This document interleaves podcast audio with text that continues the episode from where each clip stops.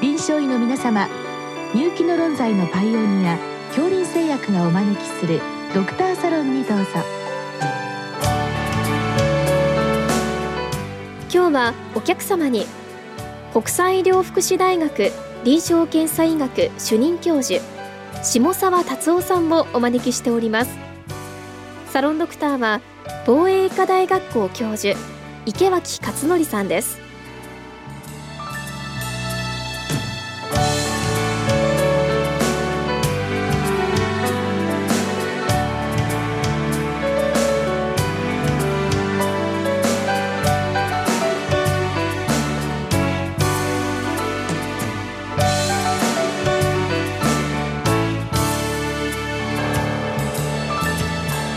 えー、下沢先生たびたび高血圧であのお話しいただいていますが今日もよろしくお願いします。ありがとうございます。今日はですね、えーと、原発性アルドステロン症の患者さんでうんまあ高圧治療をしているんだけれどもまあ、なかなかこうコントロールできないよと、うん、えー、まあ、どうしたらいいんですかという質問なんですけれども、まあ、あのよくよく振り返ると先生原発性アルドステロン症変則性の、えーまあ、選手の場合にはまあ、これは外科的治療がまあ推奨されると。そうですね。それがまあ第一選択になるので患者さんやっぱり説得していただくのがよろしいかと思いますね。もしこの,、まあ、あの選手で手術を提案してご本人がちょっとということで、えー、内服治療をされているんであればまず最初改めて手術をお勧めするっていうのが、ね、のがよろしいんじゃないでしょうか、ね、ですよね、まあ、えー、そうかどうかはちょっと分かりませんが、まあ、そういうことでその上で、まあ、原発性アルドステロン症をまあ内服治療をする、まあ、先生そもそも、えー、治療抵抗性の高血圧の中にこういった原発性アルドステロン症が多いというわけですから、まあ、基本的にはなかなか高圧難しいというのがこの原発性アルドという理解でよろしいですか？そうですね。やっぱりあの高アルドステロン薬を適切に使わないと血圧が下がりませんので普通ですとやっぱり我々レニアンジョテンシン系の抑制薬カルシウム効くリニュー薬でやってますとアルドステロンは抑制がちょっと弱いですね。ですからどうしても血圧のコントロールが悪くなって散剤使ってもうまくいかない人たちの中には相当数が原発性アルドステロン症だろうということですね。ですね。これ先生細かい話なんですけれども、えっ、ー、とその先ほどの話でその選手による原発性アルドといわゆる過形成ですか、えーね、これあのその高血圧の程度も含めてちょっと差があるんでしょうか、まあ、あの過形成は両側の副腎からアルドステロンが過剰に分泌される状態で選手はご存知のように片一方ですよね。で、まあ、血圧値からで差がつくっていうことでは全然なくてあの、あまりそこは差がないです。ただ日本人には過形成が比較的多いと言われてるんですね。で過形成の場合は両側ですから取っちゃうわけにいかないので、ね、内服治療内科的治療になるんですけれども、これがなかなか大変ですね。だからおそらくご質質問いただいた先生の症例は過形成で内科的治療してるんだけどうまくいかないんだというご質問だと思うんですけれども、まあ一つはその今先生からもお話があったように原発アルドステロン症あの見逃されてる症例もあって、高血圧発症してからちょっと時間が経ってるともうすでに臓器障害が出ている、で昔僕らが研修医の頃は原発アルドステロン症っていうのは用がいい高血圧と言われてたんですけど決してそんなことはなくてやはりあの血管障害起きてきますのでそうするとそこから治療してもですねやっぱりなかなかアルドステロンだけ抑えても血圧のコントロールがつかない症例も多いんですね。ですから我々選手の患者さんでも手術すれば薬やめられるよとは言えなくて減らすことはできる、あと血圧のコントロールはしやすくなりますよというお話をさせていただいた上で手術してるんですけれども、えー、過形成の場合はもうそうは言えなくて、お薬いっぱい飲まないと多分ダメだと思います。でかつ抗アルドステロン薬も相当量あの保険適用のもう上限ギリギリをもう超えるぐらい、うん、ですからアルダクトンなんかですとやっぱり女性化乳房の問題がね、ね、出てきますので男性には使いづらかったんですけれども今はその女性化乳房あの少なくなった特異性の高いお薬が、うん、あのその後エプレロンとかエサキセロンと出てきてますのでそういったものをまあ最大容量使っていただいた上にですねお薬をさらに追加が必要になってくるかなという。う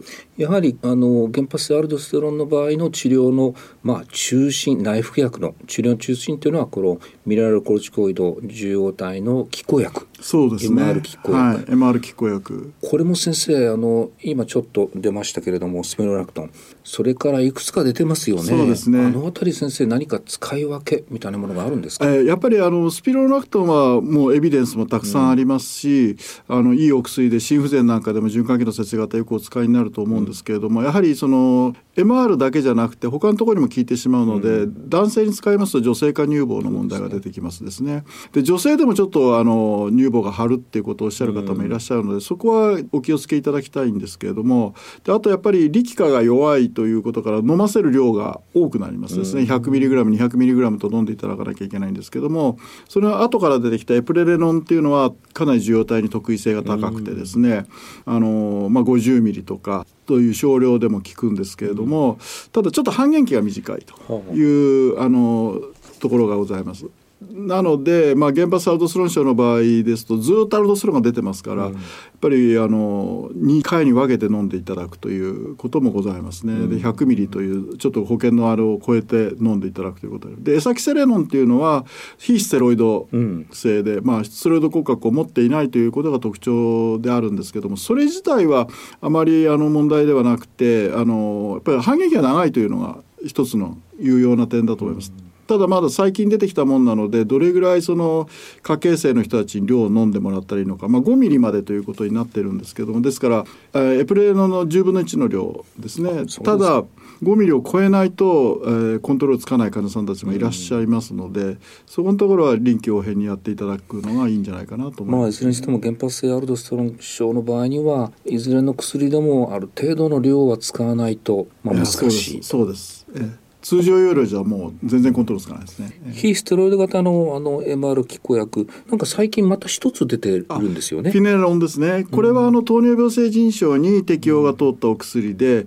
これは治験のデータを、まあ、よく見てみると若干血圧下がってるんですけども、あのそれほど高圧効果が強くないということでですね、あの高血圧に適用が通ってないんですよ、日本ではえ。なのでまあお使いいただくときはちょっとお気をつけいただかなければいけないと。今糖尿病性腎症ということであの発売されたお薬ですね。先生一つ私基本的な質問うんちょっとはっきりしないところがあるんですけれどもアルドステロンというのはあの遠位尿細管でしたか、はい。そこに効きますけれどもなんか直接的に、まあ、あの慢性炎症ですとかあるいは繊維化ですか、はい。そういったものを弱気するということでこれはあくまでもその MR の受容体を介しているものであるのでこういった拮抗薬を使うことによってそういったものも一応こう、えーあの打ち消すことができるという考えでよろしいんですか？そうですね。それがまさにあのエプレロンとかあのアルダクトンで出た、スピロンラクトンで出たあの心不全に対して、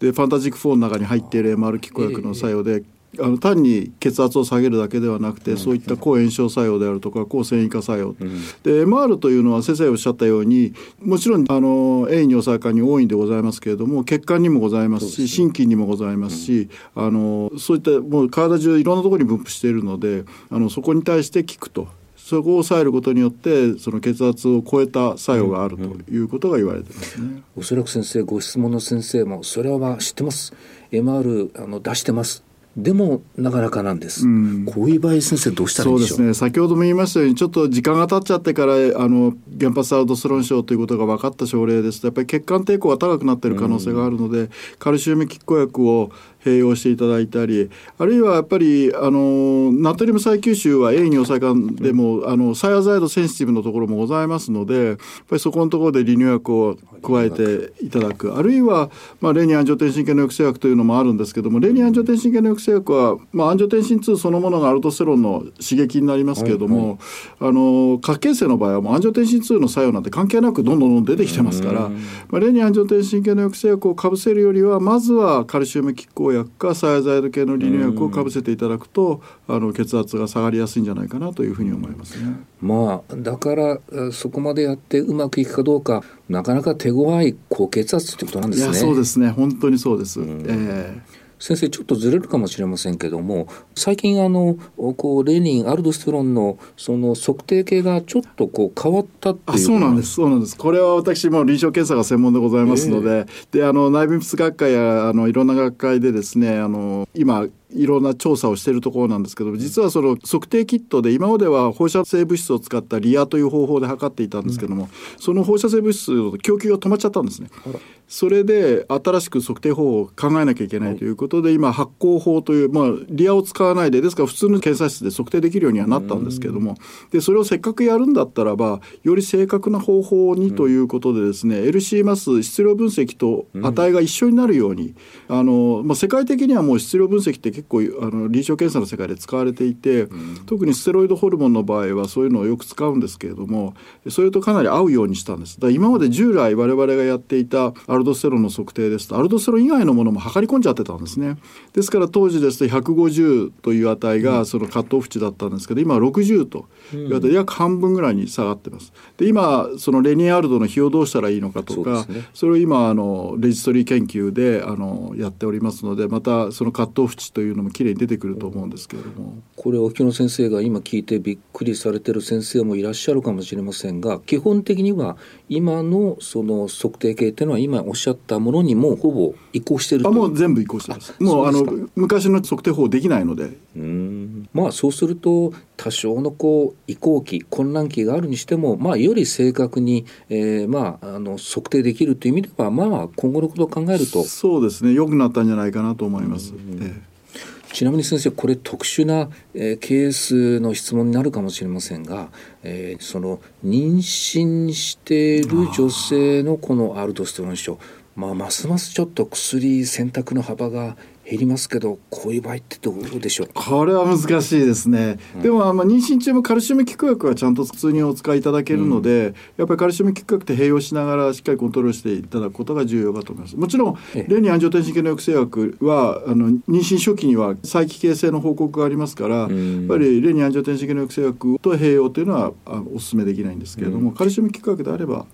あとこのやっぱり MR の気候薬はちょっと妊婦さんには。ままだあの安全性が完全にはないと思います。ええ。わかりました。最後に先生あの、えっと、原発性アルドで、まあ、こういうこう手強いアルドもあれば案外と原発性アルドだけれども、まあ、比較的、うん、通常治療でコントロールされてるよと。もしそれが、えー、MR 拮抗薬じゃなくてカルシウム拮抗薬でまあコントロールいいからいいじゃないかともこう思うんですけどもやっぱりこれはコントロールの良し悪しにかかわらずやっぱり MR 拮抗薬を使うべきなんでしょうか？そうですね。やはりそのパソフィジオロジー、うん、病態生理から考えるとアルドステロンが出てるということは、うん、先ほどもお話ししましたように炎症とか繊維化とかっていったそういう余計な作用がありますからそこはブロックしておいた方がよろしいんじゃないかなというふうに思いますありがとうございました。ありがとうございました。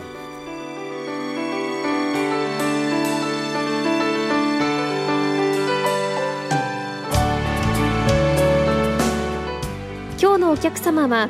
国際医療福祉大学臨床検査医学主任教授下沢達夫さん。